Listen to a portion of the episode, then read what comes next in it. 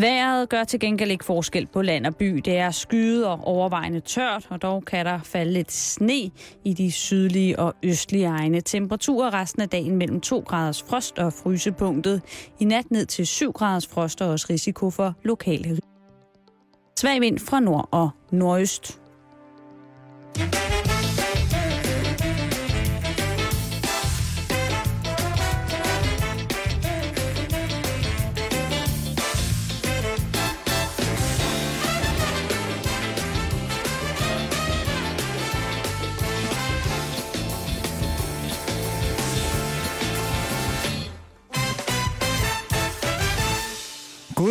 God og rigtig hjertelig velkommen til øh, vikarudgaven af Halløj i betalingsringen. Mit navn er Carsten Eskelund, og jeg har været så heldig at få lov at vikariere hele ugen for Simon og Karen, som lige nu er på vej på ferie til henholdsvis Thailand og Tahiti. Jeg ønsker dem selvfølgelig rigtig, rigtig god tur, og håber, at du kommer til at hygge dig med vikarerne i løbet af de næste fem ugers tid, tror jeg det er. Jeg har besluttet mig for, at der i den uge, øh, jeg er her, skal være talkshow her på øh, kanalen, og øh, en gæst per program. Det er det, jeg har. Og øh, i dag kan du møde en meget, meget spændende mand, som du normalt selv ser i talkshow-verdens rolle. Men ham har jeg altså besluttet mig for at invitere ind til både en lille snak om øh, talkshows, og også hans liv generelt. For det tror jeg, vi, øh, vi, kan, vi, kan, vi kan lære en lille bit smule af. Øhm, men det første, vi skal, for lige at komme i gang med lidt øh, højt humør, det er, at jeg tænker, at vi laver en lille quiz. Og øh, lige nu skal jeg bede dig om at fatte din telefon og ringe på 20 24 7 24 7. Og jeg skal bede dig gøre det her med det vunds, fordi da jeg sagde, at jeg gerne ville lave den her lille quiz, så sagde Abi, teknikeren, og hvor hurtigt vil du have, at øh, folk ligesom skal ringe ind? Så sagde jeg, jamen jeg forestiller mig da, at de ringer ind øh, sådan efter et minuts tid eller sådan noget lignende. Og så kiggede han på mig, som om jeg havde et hestekødslasagne fra Findus med fuldt overlæg, og sagde, normalt kan der godt gå altså 5-6 minutter, før folk ringer ind. Og så tænkte jeg, Jesus Kristus da, det kan da ikke være rigtigt. Jeg har engang arbejdet på Radio 100, og der skulle man jo nærmest bare sige, vil du have en elastik? Og så gik der fire sekunder, og så bimlede telefonerne løs. Så skal vi ikke lige se, om vi kan gøre det sammen her i øh, vinterferien. En lille quiz. Du skal først til spørgsmål nummer 5. Du er med, så længe du svarer korrekt. Det vil sige, når du til spørgsmål nummer 4 og svarer forkert, så ryger du ud. Og så kommer der en ny lytter og tager din plads. Det vi dyster om, det er enten Oliver Buccinis i Fædrenes Fodspor, fremragende ny krimi, som People's Press forladet nede på første sal i Radio 24-7's hus har doneret, eller hvis du hellere vil øh, læse om den kolde krig og Hitler, spionen, der kom ind fra højre, så kan du vælge den. Har du lyst til at være med? Det håber jeg, det har. Ring til mig lige nu. 20 24 7 24 7. 20 24 7 24 7.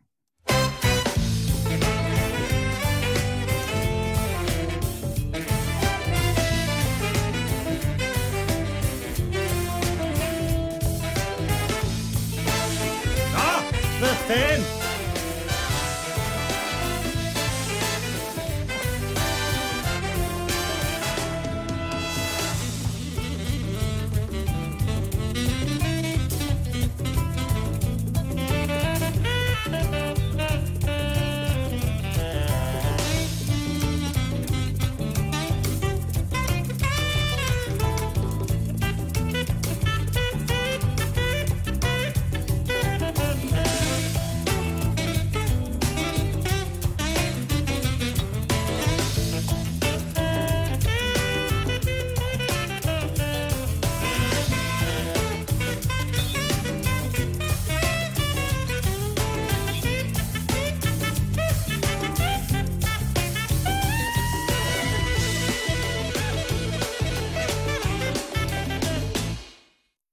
Sådan der. Og lur mig, om der ikke er en lytter igennem. Jeg har aldrig set så glad en tekniker. Han står derude og svinger sin trøje over hovedet og blotter sin blege tekniker overkrop. Hvor er det fornemt. Andreas er med os på telefon. Rigtig hjertelig velkommen til, Andreas. Tak. Så skal jeg bare lige kunne høre, Andreas. Hej. Andreas. Hej. Oj, der er... Hallo?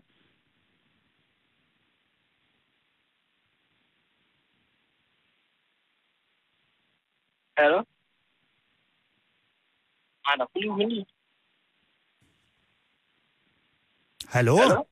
Hallo? Sådan der. Efter en lille bitte smule tekniske problemer, så kan jeg nu byde velkommen til Andreas. Hej med dig, Andreas. Hej. Hvor er du hen i verden? Jeg sidder på en landvej, tror jeg. Det lyder Ja, hyggeligt. På vej hen. Hvor til? Det var din gård. Rigtig god tur. Kør forsigtigt. Ja, tak. Og nu skal du høre, jeg har fem spørgsmål til dig. Du er med, så længe du svarer korrekt. Når du hele vejen til spørgsmål nummer 5, kan du vælge, om du vil have krimien Hitler, spionen, der kom ind fra højre, eller Oliver Butinis i Fædernes fodspor. Er du med på den? Ja. Og jeg skal lige bede alle folk, der ikke er Andreas, om at holde sig klar ved telefonen og ringe 20 24 7 24 7. For i tilfælde af, at Andreas han snubler, så kan du træde direkte ind på Andreas' plads og vinde en af de to flotte præmier. Andreas, spørgsmål nummer et. Hvorfor er brydere verden over kede af det i dag? Uh, Vil du have valgmulighederne? ja, tak. Det er fra dagens avis, og er det fordi, at brydere er blevet påbudt at bryde i løsere tøj? Eller er det fordi, at brydning som sportsgren er blevet pillet af det olympiske program fra år 2020?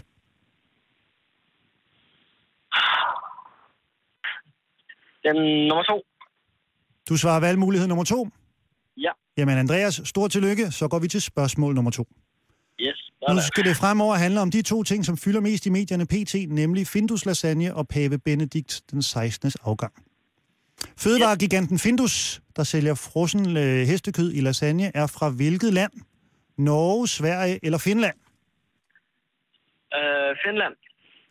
Andreas, tak fordi du havde lyst til at være med. Jeg håber, du kommer sikkert til Vordingborg. Ah, okay. Der skulle være en ny lytter klar til at træde ind, hvor Andreas øh, havnede. Velkommen til. Hvem har vi igennem?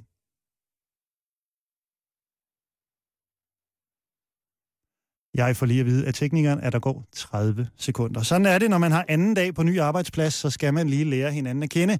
Jeg håber, at du har lyst til at give mig mit snor. Lidt snor hedder det, jeg er iklædt mit ny i job på Radio 24 lille skilt, som jeg viser til alle, der har lyst til at se det. Vi skal ikke lade os bremse af teknik. Vi har brug for højt humør her i vinterferien, og jeg kan da glædeligt holde den kørende indtil, at Arbi, han siger, at Jakob er med. Velkommen til, Jakob. Hej, Jakob. Hallo? Hej med dig, Jakob. Hvor er du hen i verden? Jeg sidder lige på en motorvej på vej i sommerhuset i det vestjyske. Kør forsigtigt. Gør jeg? Fødevaregiganten Findus er fra hvilket land? Norge, Sverige eller Finland? Vi tager Sverige. Det er rigtigt. Godt gået. Spørgsmål nummer tre. Det handler om paven. Hvad Ja. af de ting, vi forbinder med paven, udgør 44,2 hektar? Det må være Vatikanstatet. Hvor er det flot? Spørgsmål nummer 4. Særlig Ja. eksklusiv er Findus lasagne-varianten med frossent valak-kød. Det er en af de fineste, de har i sortimentet. Men hvad er det nu lige en valak er for noget? Ja, jeg vil lige vil sige hest, men det må jeg vel ikke, men... Øh, Ja, men du mangler bare noget foran hest. Og jeg vil lige sige til andre lyttere, der ikke er Jakob, ring 20 24 7 24 7 med det samme, for det kan være, at hvis Jakob snubler her, at du så træder direkte ind ved spørgsmål nummer 4 i semifinalen og kan vinde en af de to flotte krimier. Jakob, Vi tager en... Øh, mm, nej, men jeg ved det ikke. Det er jo hverken en hængst eller en hoppe, så... Øh? Nej, men du og hvorfor er det ikke det? Fordi øh, du har ligesom leget med ordet hængst, men kan man måske sætte noget foran hængst, som gør, at du ryger videre til spørgsmål nummer 5? Er det en kastreret hængst? Det er rigtigt! Det er jo dejligt. Stærkt. Sidste spørgsmål, så er en af krimierne dine. Jeg skal lige høre, vil du have Oliver Butinis i Fædernes Fodspor, eller Hitlers spionen, der kom ind fra kulden? Tager spionen. Det er i orden. Valakiet. Er det noget, jeg har fundet på? Eller er Valakiet et historisk område og tidligere fyrstendømme i det moderne Rumænien? Det er... Øh, Er det noget, jeg har fundet på, eller er det noget, der rent Ja. faktisk findes? Valakiet, Valakiet. de kastrerede er- hængsteskidet. Vi, vi siger, den findes.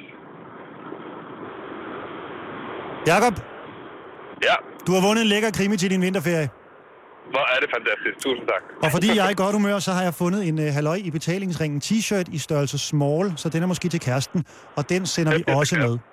Det er flot. Tak skal du have. Kan du ikke blive hængende, så får Abi lige dine detaljer. Det er Jørgen. Tak skal du have. Kan du have en super vinterferie? Og lige måde. Det var hektisk, der var tekniske problemer undervejs, men med sammenhold og næste kærlighed, så klarede vi os i mål. Lige om lidt, så kan du møde dagens gæst. Det er Michael Meierheim, der er her i anledningen af morgendagens premiere på talkshow sæson nummer 7 af talkshowet Meierheim på TV2 Charlie, Danmarks tredje mest sete kanal. Ham skal vi sige goddag til lige om lidt.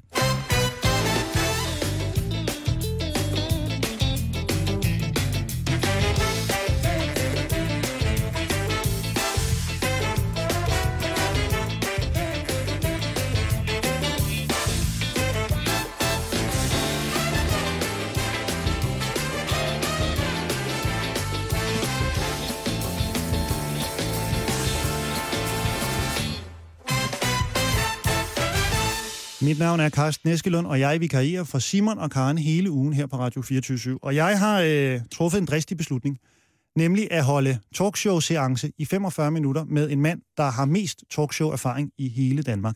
Michael Meierheim, rigtig hjertelig velkommen til. Tak skal du have. Tak. Alt vel? Ja, det synes jeg. Jeg øh, var lige nede og få øh, sådan lidt, øh, lidt etnisk mad. Øh, det var rimelig stærkt. Jeg tænkte, jeg skulle lige have noget, inden vi, jeg satte mig herop, så jeg maven ikke begyndte at knurre. Men nu føler man, man lever. Ja, det synes jeg.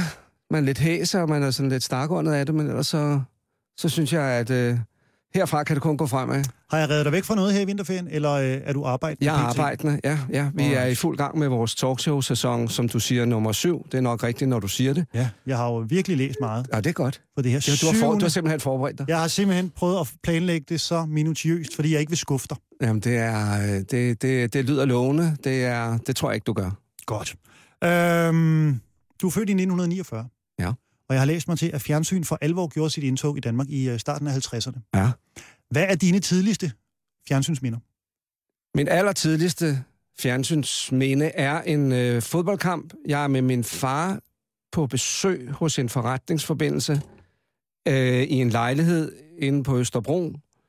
Øh, og jeg bliver sat ind og i, i, i et rum ved siden af, fordi de skal snakke forretning. Og jeg ser en fodboldkamp, som jeg...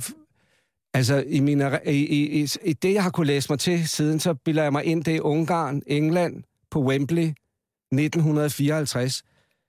Øh, Men nogen må slå efter, om det er rigtigt. Øhm, så, og, og mig bekendt også en historisk kamp, fordi øh, øh, England taber vist nok for første gang på Wembley. Og hvor gammel er du her? Fem år, tror jeg. Så det der vidste jeg jo ikke dengang, men det, det er sådan, hvad jeg har kunnet stykke sammen siden. Ellers er det Ungars udsendelserne. Ved, ved du, hvad det er? Ungarns hjælpen? Øhm, jeg går ud fra, at det er en form for indsamlingsshow. Yes. Det første nogensinde i Danmark, 1956. Øh, tre lørdage, tror jeg, i træk på Danmarks Radio. Noget helt exceptionelt. Der må øh, firmaer øh, give jo donere penge, mm. og det er sådan stort. Ja, det er sådan en klassisk indsamlingsshow. Men, og de må gerne nævne, få nævnt deres navne. Det var tilladt at reklamere den i de der tre øh, øh, programmer, hvad man jo ellers ikke måtte i Danmarks Mm. Radio. Så det var stort. Så det var sådan noget, de ringede ind, og så var der underholdning. Ja, og folk kom noget. ind. De kom jo ind med, og så kom, ja, der var underholdning. Dirk Passer og Kjeld Petersen kom ind blandt andet, og øh, hvad hedder det, øh, folk de kom ind med slæbende med pengesække, eller med sække med penge og sædler i, fordi der, der, det var jo ikke check og kontanter, eller jo, kontanter var det, men ikke check og andre pengeoverførsler. Det var, så kom de ind og, og, og donerede penge. Det var kæmpe, det var kæmpe stort. Og det sad du og så med dine forældre, tænker jeg. Ja, det gjorde jeg. Og så du andre ting med øh, dine forældre? Og her tænker jeg på noget, som du måske ikke forstod, men som du kunne fornemme, de kunne lide. For jeg kan nemlig huske, da jeg så fjernsyn, og jeg har set så meget tårnfuglene, du. Sammen med min mor. Ja. Jeg voksede op med en enlig mor og var enebarn, og jeg tror, hun havde et lille crush på Richard Chamberlain. Ja, ja. Og det var Ja. først senere, jeg kan se det. Ja. Øh, sandheden er, at vi havde ikke noget fjernsyn, og vi så det øh, hos min farmor, som havde, var, var meget tidligere havde tv. Så jeg tror, jeg var en 14-15 år eller noget af den stil, inden øh, vi fik fjernsyn i vores hjem. Øh, og jeg, øh, jeg husker mest, øh, jeg husker øh, underholdning, jeg husker øh, Otto Leisner, og jeg husker faktisk også Kvitt eller Dobbelt, med Svend, en, der hed Svend Petersen, som Mm. også var en stor kanon dengang.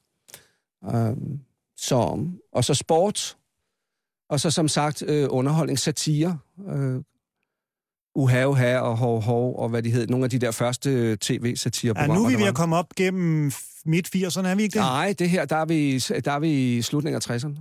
Nå, Der var, øh, der var noget af det første der. Men har der ikke været noget, der hed lignende hov hov eller et eller andet i midt-80'erne? De der Jo, navne, det kan- de svinger lidt i samme bold. Jo, jo, det var sådan noget, øh, der var noget, der hed ikke, tror jeg, og der var, der var forskellige ting. Alright. Jeg, det kan jeg heller ikke helt præcis. Men vi skal jo dvæle lidt ved din karriere. Ja. Ja. Så nu tillader jeg mig at hoppe til øh, 1988. Ja. Og øh, der bliver du vært på lykkehjulet.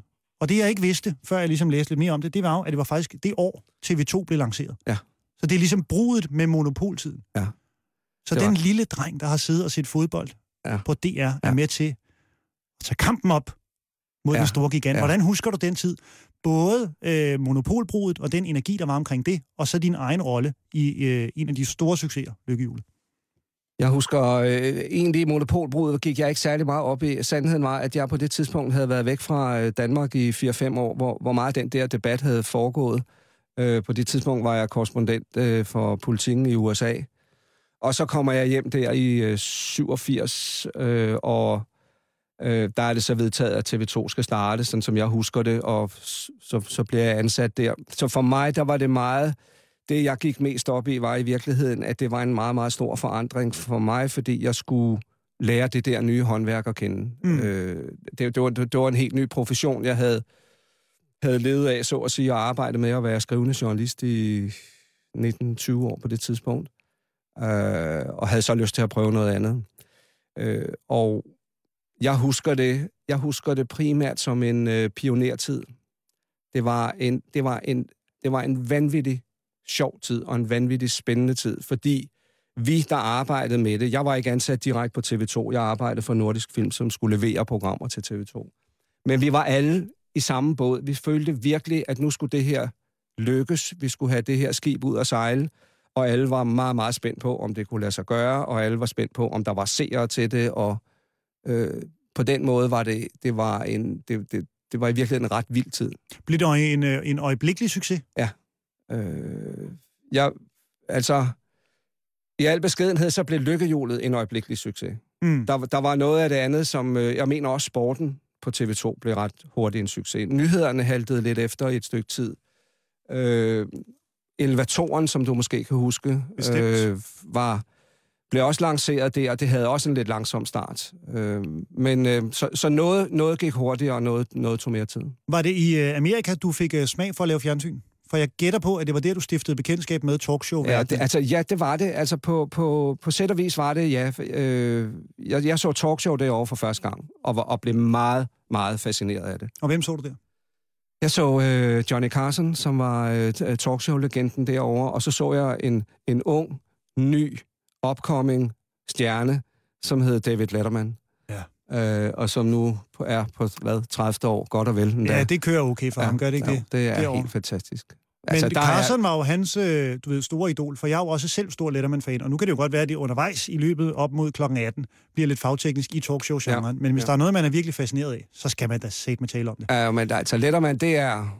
Der er ingen over, der er ingen ved siden af. Var du inde og se Carson? Fordi jeg forestiller mig med lidt øh, journalistforbindelser, så kunne man da godt Nej, øh, få jeg ikke. snedet sig... Ja, det kunne man godt. Jeg, men jeg var faktisk inde og se Letterman senere, da jeg startede på TV2 der, og, og skulle til at lave talkshow. Der blev jeg, var der nogen, der havde forbindelser, der kom ind og se, både øh, som publikum og ind og se, øh, ind og sidde i deres øh, produktionsrum, eller hvad hedder det, kontrolrum. Uh, så det var vildt. Det var ret sjovt. Nej! Mm. Mm. Og mødte du... Øh, Nej, det gjorde jeg ikke. Åh, but up. Ja. Det springer vi lidt og elegant det henover. var- ja. Var der noget, der øh, overraskede dig, da du så Letterman? Fordi jeg har nemlig også set det. Og jeg er simpelthen så paf over hele det der cirkus, det er. Fordi optagelserne, da jeg var over at se det, de startede Mm. jo klokken 16. Ja, Og jeg kan huske, da jeg tog til New York, jeg skulle besøge en ven, der havde boet der to måneder. ja. Og det eneste, jeg faktisk ville, og nu kommer jeg jo til at lyde som en kulturel øh, spade, det var at se David Letterman. Så var der nogle andre ting, der også var på ønskelisten, men jeg tænkte, hvis jeg kommer hjem fra New York, jeg ved ikke, hvornår jeg kommer til New York igen, men hvis jeg kommer hjem uden at have set det der, ja. så ved jeg simpelthen Ja. ikke, hvad jeg stiller op med mig selv. ja. Så jeg fik at vide, at man skulle være op kl. 11 og ligesom melde sig til. Så Ja. det første, jeg gjorde, da jeg stod op om morgenen, det var at løbe i regnvejr, kan jeg huske, op af starten af Broadway. Og så hele vejen op, to og en halv kilometer eller sådan noget, ligger det op. Så løb jeg i støvregnen og glædede mig til, at jeg skulle op og skrive mig på listen. ja. Så røg jeg på listen, så skulle jeg vente på et telefonopkald. Så kom det, så skulle jeg være et sted klokken 14. Så skulle jeg gå og komme tilbage klokken 16 Mm-hmm. hvor jeg så skulle stå i kø og blive varmet op til klokken 17.30 af en eller anden skide morsom fyr, der også var sådan en regissør af en art. Okay.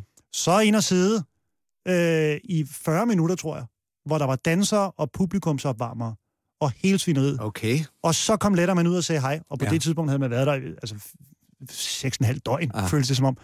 Men det var bare så sindssygt, og man kan bare se, hvor, hvorfor det er så godt. Fordi Ja. de gør alt det inden. Var ja, det også sådan, det- at du var der? Nej, det var det faktisk ikke. Det var ikke så, øh, så professionaliseret, var det ikke, vil jeg sige. Øh, sådan husker jeg det i hvert fald ikke. Nu havde jeg jo selvfølgelig også en speciel adgangsbillet, så jeg behøvede Ja. ikke at, at, at stå i kø på den der måde. Øh, jeg husker, at vi blev varmet op som publikum. Der var en opvarmer. Vi fik at vide, hvor der var klappeskilte, som blev tændt når vi skulle klappe op. Letterman kom ud og sagde Mm. hej og var sjov øh, og, og sød øh, og helt nede på jorden. Øh, men øh, det vidner jo om, det du fortæller der, det vidner om den, det vidner om den kvalitet, øh, sikring, de har hele vejen igennem, og det vid- vidner om den øh, øh, professionelle tilgang, de har til det, og det er jo klart, altså det... Jeg vil tro, at uden at vide det, så vil jeg gætte på, at Letterman er et forbillede for, jeg vil, jeg vil gætte på samtlige talkshow-værter i verden. Ja, er du svimmel. Øh, og øh, jeg ved selv, at han, han underspiller jo lidt selv sin øh, betydning, og han øh, sætter selv, som jeg sagde, ham, Johnny Carson, som jeg nævnte Mm. før, meget, meget højt. Det er hans idol. Men altså, alle vi andre er respekterer og beundrer ham. Han er sat med vildt, du. Ja. Øhm, var det så med lidt øh, ærefrygt, at du kastede dig ud i dit første talkshow i 1991, Meierheim og. Øh, hvis jeg skal være helt ærlig, så øh, havde jeg den der tilgang til det, som man nogle gange har. Nu var jeg ikke specielt ung, men lidt det, som nogle unge mennesker har, hvor de kaster sig over noget svært, og tænker, så svært kan det jo ikke være. Mm. Øh, så det, øh, nu går jeg i gang, og der var i øvrigt heller ikke nogen, det skal jeg så også lige sige, der var ikke nogen, der rigtig kendte amerikanske talkshows i Danmark på det tidspunkt, men vi kunne ikke tage satellitfjernsyn, og alle de der kanaler havde vi jo slet ikke på det, på det tidspunkt. Så jeg, sagde, jeg havde jo set Letterman, og jeg havde set lidt, hvordan han gjorde, og han havde sådan en top 10-liste, som han, han brugte, og hvor, hvor han gjorde sig lystig over et eller andet bestemt emne, og han smed lidt rundt med sine kort, øh, sådan nogle, de der små kort, Ja, ja, han læste op af. Ja, de røg rundt for, forskellige steder i lokalet. Og det øh, kopierede jeg jo der i starten, og tænkte, nej, jamen det, der er jo ikke andre, der ved det her end mig. Meget naivt. Øhm, så jeg vil sige, jeg havde ikke den respekt for det i starten, som jeg sidenhen har fået. Da jeg så langsomt gik op for mig, at det faktisk var lidt svært, det her. Øh, jeg prøvede også i starten at sige, gå ind og, og, og du ved, øh, have sådan en, en monolog, hvor, hvor, man, hvor man siger vidtigheder eller aktuelle vidtigheder. Mm. Øh, og det lykkedes ikke særlig godt. Det holdt jeg rigtig hurtigt oppe. Det var virkelig skidt. Det var faktisk så dårligt, at på premiereaften, der var mange, der så det. Altså der, øh, det var sent om aftenen, men det, ja, vi havde mange seere. Ja, der har vel været massiv presse Ja, men det var ikke der det, du også. ved, Det det, var er, det er succesverden fra øh, lykkehjulet Ja. og elevatoren, Ja. og nu kan det ikke blive federe. Nej. Øh, og øh, det var sådan, at, at jeg blev ringet op af politikken dagen efter, som sagde, at de havde haft, de havde haft noget, der mindede om telefonstorm, eller mange, der ringede ind øh, og sagde, at programmet kunne de meget godt lide, men ikke det der i starten, hvor jeg prøvede at være sjov. Det var ikke særlig vellykket. Nå, Så det var jeg fordi, var du ligesom- arbejdede på politikken. Nej, men jeg ved ikke, hvorfor. Hvorfor jeg, fanden ringer de til en avis? Jamen, avisen ringede til mig og sagde, at der havde været så mange henvendelser. Hvorfor ringer folk Ja, til en det ved avis jeg ikke. og De brokker sig? kunne have ringet til TV2. Det har de sikkert også gjort. Det er der bare ingen, der har fortalt mig. Wow. Så det var skidt. Men hvad var gjorde skidt. det ved dig personligt? Det Ja, må have været det, skide det gjorde, at jeg, det, at jeg holdt op omgående med at prøve at, at være sjov på den måde. Altså indledningsvis. Prøve at, at, at, at, at have sådan en sjov monolog. Jeg gik bare, så gik vi bare i gang. Med, Alright. Øh, men det er klart, man bliver lidt rystet, fordi øh, man, man tænker, okay, øh, jeg troede, det her var nemt, eller jeg troede, jeg havde styr på det. Ja. Øh, Kan du så huske, hvornår det gik op for dig, at det her, det kan du godt finde ud af, når du selv havde valgt din egen vej? Kom det hurtigt, eller krævede det også lidt uh, det tilvænning? kommer ligesom, øh, jeg synes, det kommer... Øh, for mig er det kommet øh, i det øjeblik, du føler, at du er... Der, I det øjeblik, du føler, at nu er jeg ikke bange for at fejle. Mm. Det er faktisk, øh, det, det er ligesom øh, kriteriet eller lakmustesten for mig, det er, hvis jeg føler, at nu går jeg ind, jeg tror, jeg, jeg er ikke bange for at lave fejl, jeg frygter ikke fejlen, så føler jeg, så, så hviler jeg i mig selv, så, øh, så er jeg i golfsprog øh, hvis man spiller golf, så er der noget, der hedder at være i zonen. Øh, og øh, findes sikkert også i andre sammenhænge. Og det er den fornemmelse. Når jeg har den fornemmelse, øh, så føler jeg, at nu, nu har jeg styr på det. Og det kommer nogle gange... Øh, det kan komme i givende... Altså, det kan stadigvæk komme. Jeg kan stadigvæk have det sådan. Men hvis jeg ligesom skal sige, der hvor jeg holder op med at tvivle på mine egne evner, hvis jeg øh, er ny i et eller andet øh, i, i et programtype, eller hvad det kan være, øh, så er det den følelse, jeg venter på. Og når den kommer, så ved jeg så, nu, mm. nu, nu synes jeg, nu, nu har jeg den. Øh, nu kan jeg det. Alright. Du er også, øh, altså jeg har prøvet at finde nogle ting på nettet om det. Det er jo ligesom sådan, man har mulighed for at researche lidt i dag. Hvordan gjorde I egentlig dengang, da der ikke var alt det der internet der? Og skulle finde øh, info om gæster og alt sådan noget der? Øh, vi ringede til folk. Øh, redaktionen øh, arbejdede, øh, de der redaktionsmedlemmer, som jeg arbejdede med, de, de ringede folk op. De ja. øh, ringede til folk, der kendte de gæster, som vi skulle have med. Og det var sådan... Det var den måde, som jeg voksede op på og opdraget på som journalist. Det er den, den gode, gamle, klassiske form for research. Må jeg læse noget op for dig? Ja. Fra øh, Kristelig Lytterforening, KLF, Kirker og Medier, ja. har jeg fundet noget på internettet. Mm. Uh, en kvinde, der skriver, Forleden sad jeg i et selskab, der netop havde indtaget en dejlig middag. Snakken var ved at komme godt i gang om vejr, vind og sygdom. Men pludselig siger den yngste i selskabet, som i øvrigt var været inden, nu må jeg altså undskylde, men jeg skal se Meierheim, så det bliver I også nødt til. Okay. Kaffen må vente til bagefter. Mm. Sammen sad vi så og så spørg Charlie, mens vi øh, skiftevis græd og lå, dels over panelets ikke altid lige følsomme svar på seernes spørgsmål, men også over Michael Meierheims reaktioner, når paneldeltagerne overskred hans tilsyneladende personlige grænser for anstændighed i det offentlige rum. Okay. okay. Det er et flot kompliment, synes ja, jeg. Ja, det er det. Øh, jeg ved ikke, hvad de har tænkt på, eller hvilket specifik episode de har tænkt på, men, men det er jo meget fint, at folk de, ligesom lægger, hvad de har i hænderne, eller udskyder, hvad de skal. Vær, vind og sygdom. Ja. Det er en flot vending, synes ja, jeg. Ja, det er meget fint. Det, er, det, er, øh, det siger sgu meget om øh, din rolle i folks bevidsthed. Mm. Har det ændret sig gennem tiden? Hele det der, hvis vi ligesom kalder det folkeeje, eller hvad fanden vi kalder det, fra du blev landskendt, gætter jeg på, med det samme mm. i forbindelse med lykkehjulet, til her, hvor du sidder i dag, et par 60. Har der været en altså, udvikling i det? Har det været ja, din, din, din egen opfattelse, eller du ved, din bevidsthed omkring det at være det, ja. har det været irriterende på et tidspunkt? Er det noget, der fylder mindre nu, end det gjorde, eller hvordan ja. fan? Det fylder, det fylder mindre. Det fylder mindre i min egen bevidsthed, og det fylder også øh, mindre i, hvad skal man sige, offentlighedens øh, bevidsthed om mig, tror jeg. Øh, de, jeg husker de første, de første par år, efter jeg var startet i tv, de var ret voldsomme sådan... Øh, på den måde, at jeg, jeg, blev, jeg blev kendt sådan øh, fra det ene døgn til det andet. Øh, jeg øh, var lå højt i nogle af de der popularitetsmålinger, som blev offentliggjort. Øh, jeg, var, jeg var et nyt navn. Øh, jeg gjorde måske også tingene på en lidt anden måde, end man, man hidtil havde set. Øh, så der var nogle gange, der var nogle episoder i starten, de første par år, der var det lidt svært for familien at, at gå i Tivoli sammen med mig, fordi øh, der var mange, der henvendte sig, og det, det var svært at få lov til at være i fred og sådan noget. Øh, det aftog. Altså, det, det sker jo med mm. denne her slags ting. Øh, de aftager med årene, der kommer nye til, der kommer nye ansigter, der er nye, der bliver, der får den der opblomstring. Øh, og så bliver det langsomt noget, som, øh, i mit tilfælde, som jeg har vendet mig til, og som jeg egentlig ikke tager det store notits af. Øh, det, er, det, er en, det er et vilkår.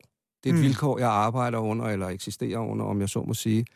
Og så vil jeg sige, jeg har næsten kun... Man kan næsten ikke tillade sig at være irriteret over det. Jeg, der er så mange mennesker, der, hvis de endelig siger noget, eller folk, når de kommer hen til mig, så siger de kun pæne ting. Mm. Og det vil sige, at jeg går rundt og har et arbejde, hvor jeg giver folk, eller er med til at give folk glade og gode oplevelser og gode stunder. Det kan man jo ikke have det dårligt over, altså. Nej. Og så får man det ordentligt købet at vide. Og så får det... man penge for det, du. Ja. Tænk at få penge for at få ja. folk til at have det bedre. Ja, det er det. Wow. Uh, har du indtryk af, hvor mange yngre seere du har? på, øh, på Spørg Charlie og Meierheim? Nu, nu siger vi, lad os sige 20-40 aldersgruppen, 20-40 år. Nej, det, åh, det, jeg, jeg kan nu, jeg mener, det deler sig sådan, at hvis vi, hvis vi sætter grænsen ved 50, så er det cirka en tredjedel under og to tredjedel over. Jeg tror nok, det er at det er sådan. Det er de målinger, der bliver lavet. Ja, altså, men jeg, jeg møder mange unge. Jeg møder mange unge, der ser det, og som, øh, og som godt kan lide det. Ja. Men altså, men hovedvægten ligger i, i den modne del af befolkningen. Men jeg kan dele med godt forstå det, fordi øh, altså nu er jeg jo selv blevet 36 år gammel. Ja. Og øh, kommet i den alder, hvor man indser, at livet kan være ret barskt. Altså, der er mange af de venner, jeg ligesom har set være sammen og børn og sådan noget. Nu begynder de at blive skilt, og min mor skal have en ny hofte. og altså, så, så du begynder at mærke.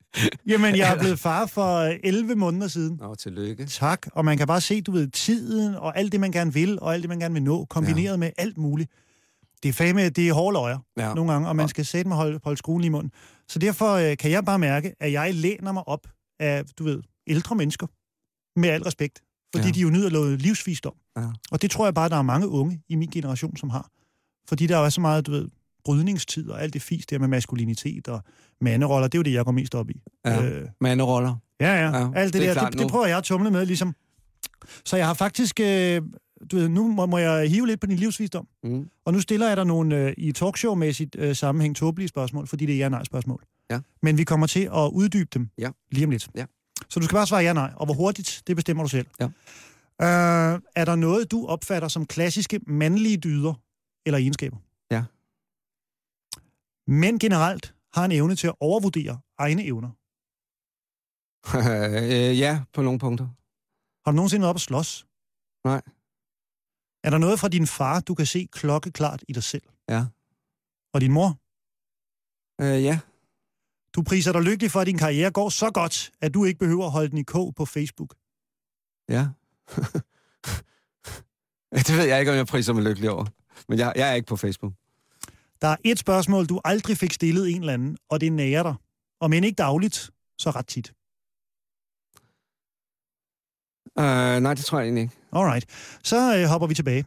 Ja. Er der noget, du opfatter som klassiske mandlige dyder eller egenskaber? Ja.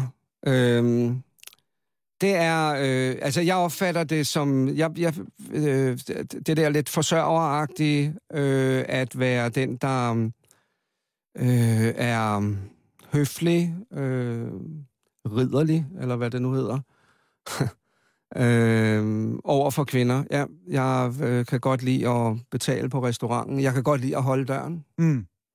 Øh, og apropos det, at holde døren, nu siger du, du nu, nu er du nybagt far, ikke? Nu skal du også til at opdrage. Det, jeg giver dig et lille eksempel på uh, den del af det, hvor, hvor svært det kan være at opdrage. Som, siger, som jeg siger, jeg kan godt lide det der med at være høflig, holde døren, det gør jeg jo også for, for, altså også for andre end, end kvinder. Jeg gør det for børn og mænd, andre kolleger, mænd og så videre. Du kan stå der flere timer. Ja, ja. Jeg står jeg får penge for det. De går ud og ind, så tager en lille skilling for det. Øhm, nå, men jeg vil så gerne lære min søn, øh, da han, jeg har nu, øh, min yngste søn er 19 år, da han var mindre, så jeg vil gerne lære ham at, at være høflig. Så jeg holder døren for ham. Eksemplets magt er det stærkeste, så han kan gå ud øh, og ligesom se, at sådan gør man, sådan opfører man sig. Øh, så går der nogle år, og så tænker jeg, øh, lige pludselig går det op for mig, hvad det er, jeg har lært ham. Jeg tror, jeg har lært ham at være høflig, holde døren. Hvad er det, jeg har lært ham? Jeg har lært ham, at han har retten til at gå først ind ad en dør. Øh, og der var han heldigvis så gammel, så jeg sagde, prøv at høre, Nikolaj, lad os lige sætte os ned og snakke. Og så fortalte ah. jeg om den her historie.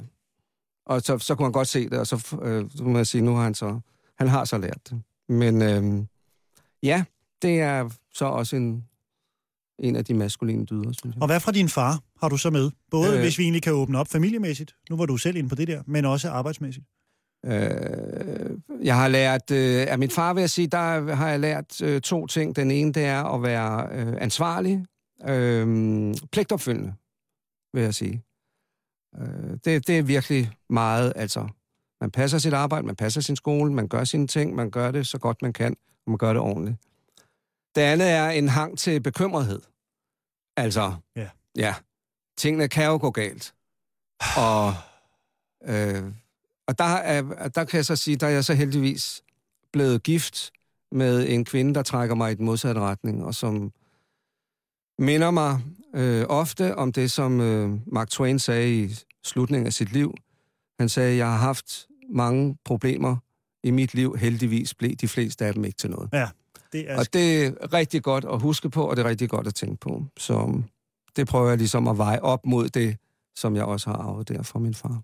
Men jeg kan dele med godt en genkendelse, for jeg synes sæt med det er svært. Jeg synes, man har, i hvert fald det er måske også lige, måske er det slemt lige i starten, lige når man har det der helt lille barn, indtil man finder ud af, at okay, det går jo fint. Men mm. det virker bare som om, øh, at verden er blevet barskere. Altså, den er simpelthen blevet et vildere sted at vokse op. Det er det, eller også er det, fordi du nu har et ansvar, som du ikke havde ja. før, og du ligesom ser på verden med barnets øjne, og du ser på verden med de øjne, at du skal passe på det der lille individ. Og det øh, har du ikke haft før. Altså det der, det er jo det der, der sker, når man bliver forældre første gang, at man, øh, hvad hedder det, fokus flytter fra en selv øh, over til et andet menneske, hvor man tænker, Nå, men det, nu er det jo ikke længere mig, der er den mm. vigtigste i hele verden. Laver du så stadig øh, far søn ting? Du har to knægt, ikke? Ja. Den ene på ja. en 38 eller ja, sådan han er, bliver 40 nu her snart. Og den anden 20? Han, han er, han bliver 20. Er der tid til ligesom at du ved, tage i vildmarken og øh, snitte en kano? Ikke nok. Ikke nok. Det synes jeg ikke, der er. Øh, det, det er jo et spørgsmål om... At der må jeg jo også gribe lidt i min egen barm. Det er selvfølgelig et spørgsmål om øh, prioriteringer nogle gange. Øh, og øh, jeg, jeg har det bestemt stående på min øh, liste over ting, jeg bør gøre. Øh, og specielt når, jeg har jo sådan noget med, at på et eller andet tidspunkt skal jeg jo holde op med at arbejde. Tænker, der får jeg frihed eller fritid til at gøre alle de der ting, som, ja. jeg, som jeg har lyst til. Jeg går og beskæftiger mig meget med. Jeg tænker, hvornår er det, jeg skal gøre det? Og, øh, og kan man, ind, kan man, øh, kan man øh, affinde sig med den tilværelse, når, når man når dertil? Det... Men det er sgu en tanke, jeg også. Den har også strejfet mig. Ja. Og det er slået mig, hvor dumt det er. Rent menneskeligt.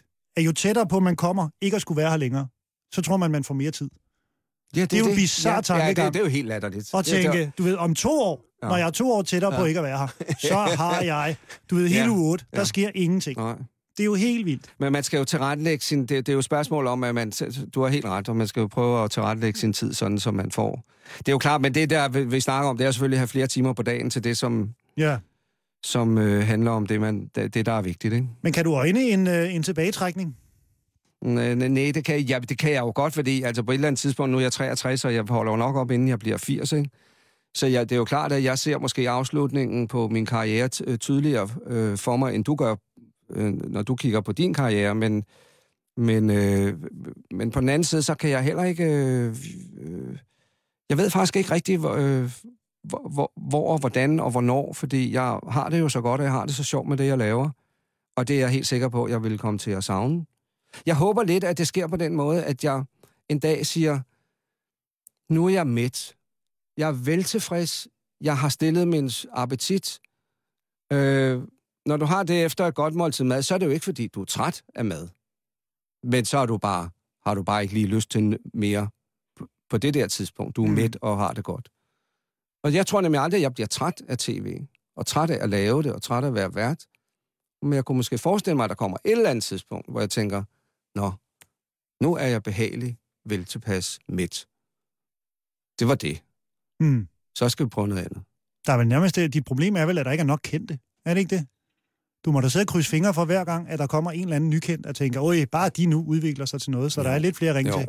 Jo, jeg ikke altså, selvfølgelig er det ikke land, øh, men, men omvendt, vi er, jeg laver heller ikke talkshow hver dag øh, året rundt, øh, mm. som David Letterman gør. Øh, jeg laver det en gang om ugen, i, i perioder på, på 12 uger.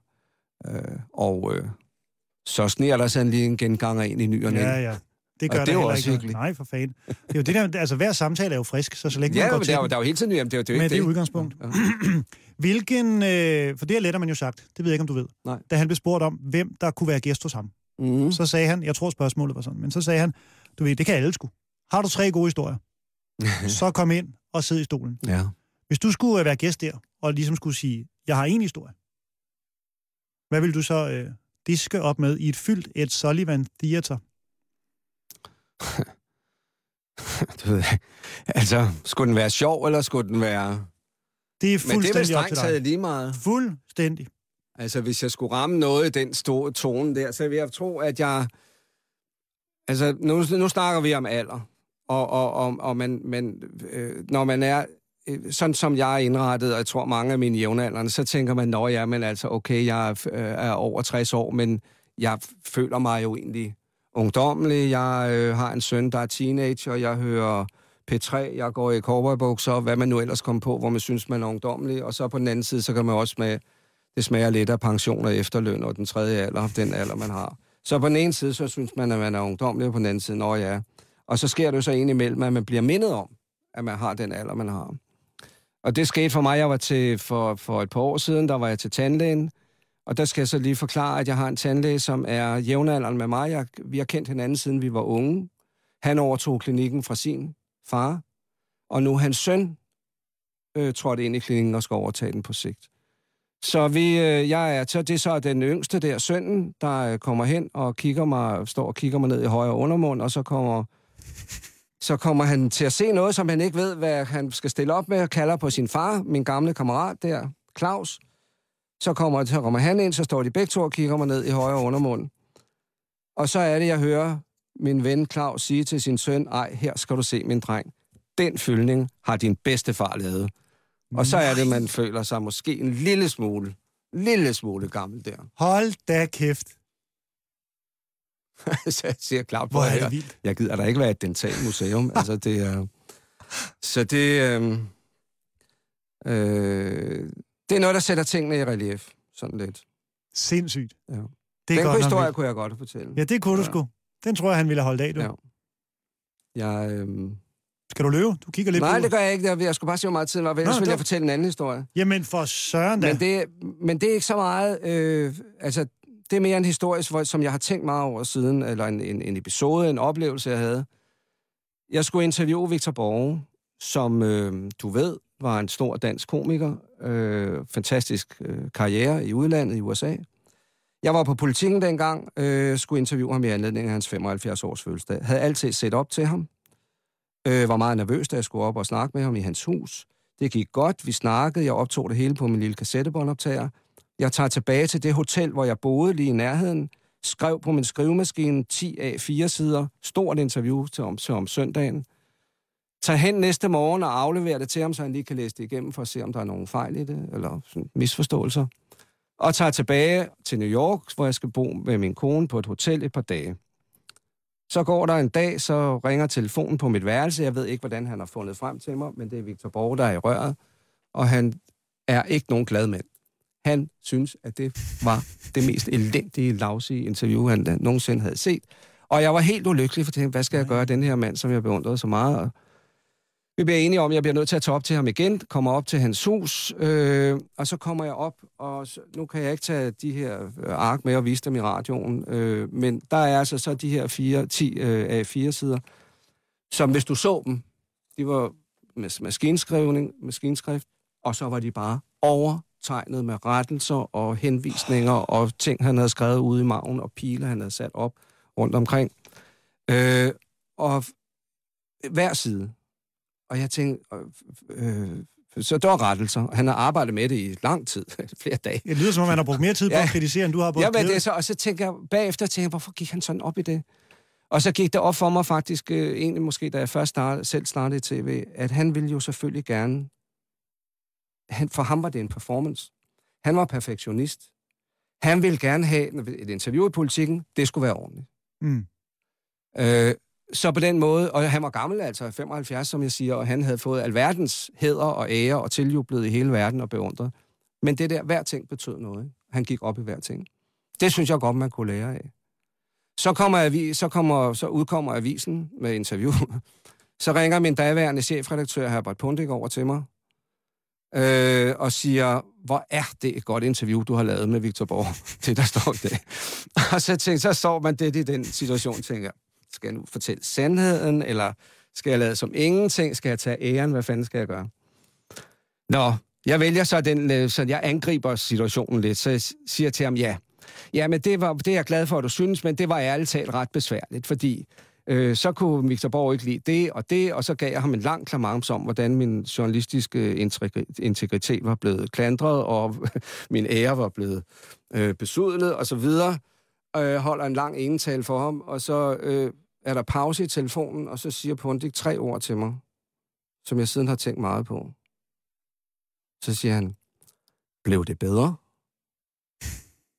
Og så stod jeg der i telefonen over i Washington og, og måtte sige, ja, det gjorde det faktisk.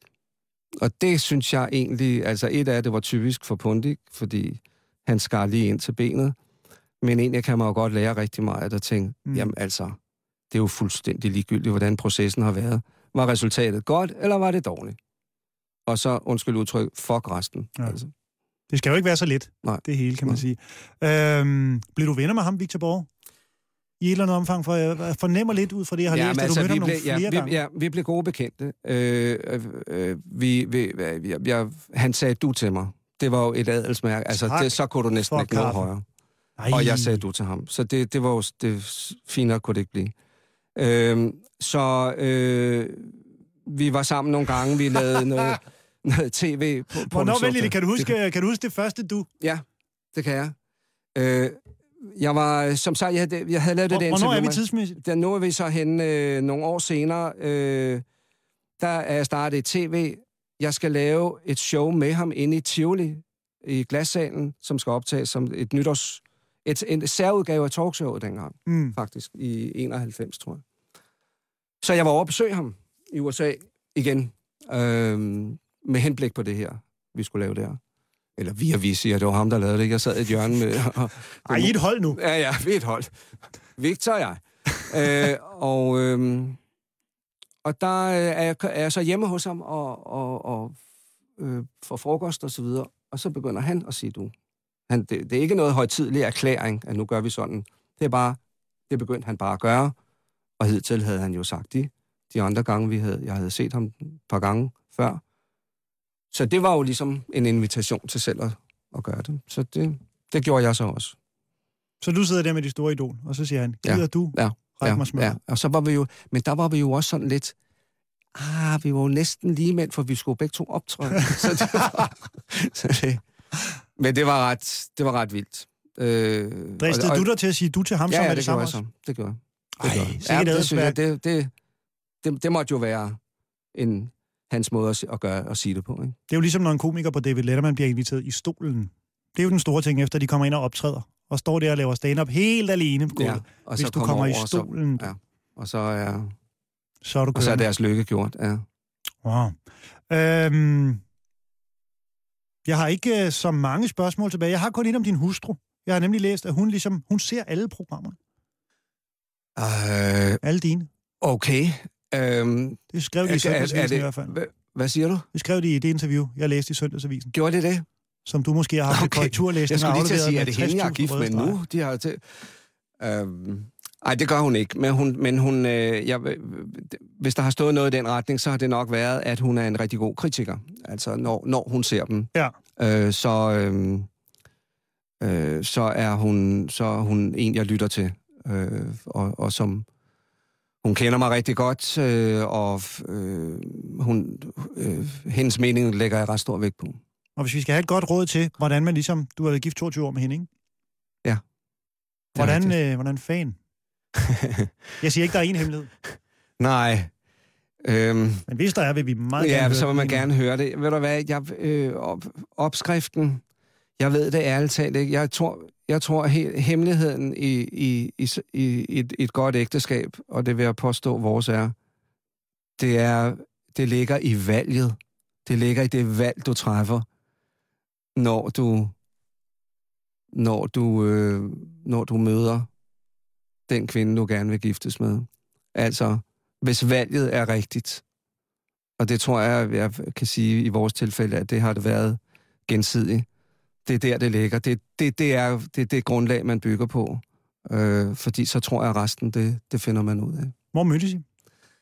Jamen, vi mødtes øh, i... Øh, vi, vi arbejdede... Vi, vi, hun kom i de samme cirkler, som, øh, som jeg gjorde, øh, da... Øh, jeg arbejdede som, øh, som journalist, øh, og øh, øh, hun var arbejdet i Danmarks Radio, øh, så vi...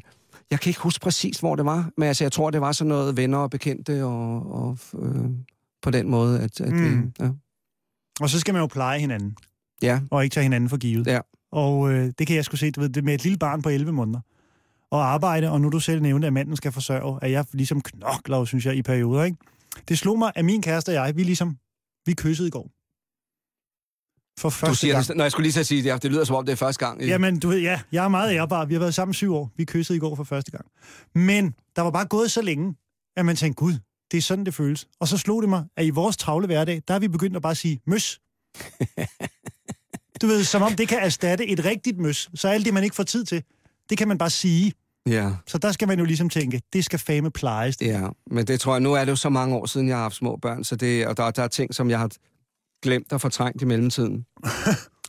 så jamen, ja, det er jeg jo fuldstændig sikker på, at du har ret i. Ja. Øh, og øh, det kan være, at det, handler, det her handler om, og, også om at være bevidst om nogle ting, som man... Øh, som, som du selv antyder, som man tager for givet af, Ja. af og til. For der er jo et møde hver dag, kan man sige, i virkeligheden, Ja. med sin partner, ikke? Ja, det er rigtigt. Når man slår ind op og, og, i og- sin og- lille halvandenmandsseng. mit arbejde er skruet sådan sammen, og min arbejdstid er skruet sådan sammen, at vi, Mm. mm. at vi er rigtig meget sammen. Så det, og det taler vi også om nogle gange, at det er, er på den måde, at vi, at vi synes vi selv, at vi klarer det rigtig godt, fordi vi netop bruger så meget tid sammen, som vi gør. Ellers kunne du også tage hende ind som gæst, hvis du synes, I har set hinanden Jamen, lidt altså, for hvis lidt jeg skulle vælge uge. et menneske, som jeg, jeg vil sige, det er altså... øh, øh, hun er et menneske, jeg beundrer, som øh, hun har et, et kæmpemæssigt hjerte. Hun er, øh, der er så mange mennesker, som hun hjælper, og øh, øh, som hun gør. at Hun er uennyttig, som det hedder.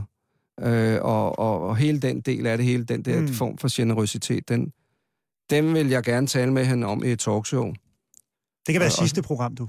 Det kan være det sidste program. Når du en dag ligesom. Ja. lukker og slukker butikken. Og så kan jeg spørge hende, hvordan, hvordan det er at være gift også med så perfekt en mand. Det var også det kommer også lige flet ind der. Sådan Ja, eventuelt. hvordan er det at være gift med sådan en perfekt og uegoistisk mand, som er interesseret i lige at tale om, hvor fed jeg er? Ja, altså, som det overhovedet ikke har taget skade af. Og, Øhm, nu har vi tre minutter tilbage i programmet, mm. Og så vidt jeg ved, så har du ønsket et lille musiknummer, øh, som er to og et halvt minut langt, så det passer sgu nok ret godt. okay, ja. Og det er et lille stykke musik, hvor vi sidder og tiger stille og sunder os oven på vores meget behagelige samtale. Ja. Kan du ikke lige selv kort fortælle, hvad du har valgt?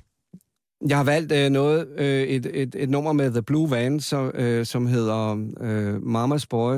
Og øh, baggrunden er, jeg er jo egentlig mest, altså jeg vil normalt altid i sådan nogle programmer her vælge Elvis, eller Beatles, eller Stones, eller sådan noget fra min ungdom. Mm. Så snakker jeg med min søn der på 19 år, så siger jeg, hvad kan jeg egentlig godt lide af noget nyere musik, som han har præsenteret mig for det, det gør han af og til.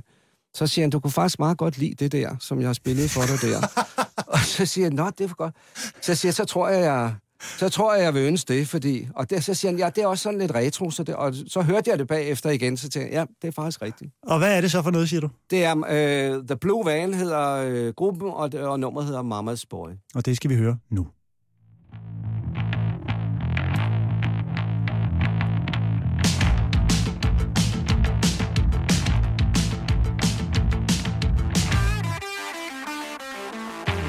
You prance around like you're the king of the city. Always getting down with the nitty gritty. You smoke a phone, but you don't inhale. Always brag about the time you spend a night in jail. I can always tell a clown and I call your bluff. Always show your tail when the tough gets rough. You give up, you break down, cause you're mama's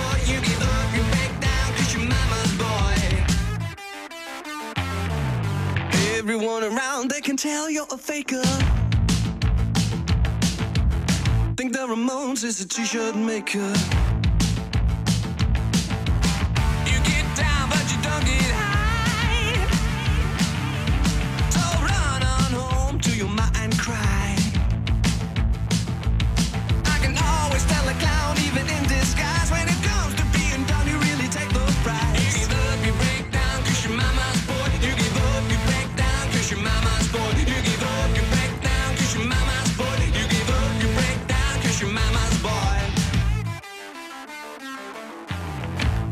Mamas Boy, Blue Van, hørte du lige her på 24-7, ønsket af Michael Meyerheim. Det kunne jeg godt lide. Det var godt. Det var sgu friskt. Det er. Premiere i morgen aften på TV2 Charlie kl. 20.50. Gæsterne er... Sisse Babette Knudsen, Lars Hjortøj og Preben Elkær. Jeg håber, I øh, får en fortrinlig aften. Og Michael, tusind tak, fordi du havde lyst til at kigge forbi, og alt muligt held og lykke i Tusind tak, fremtidige liv Det og virke. Tak. Tak for i dag.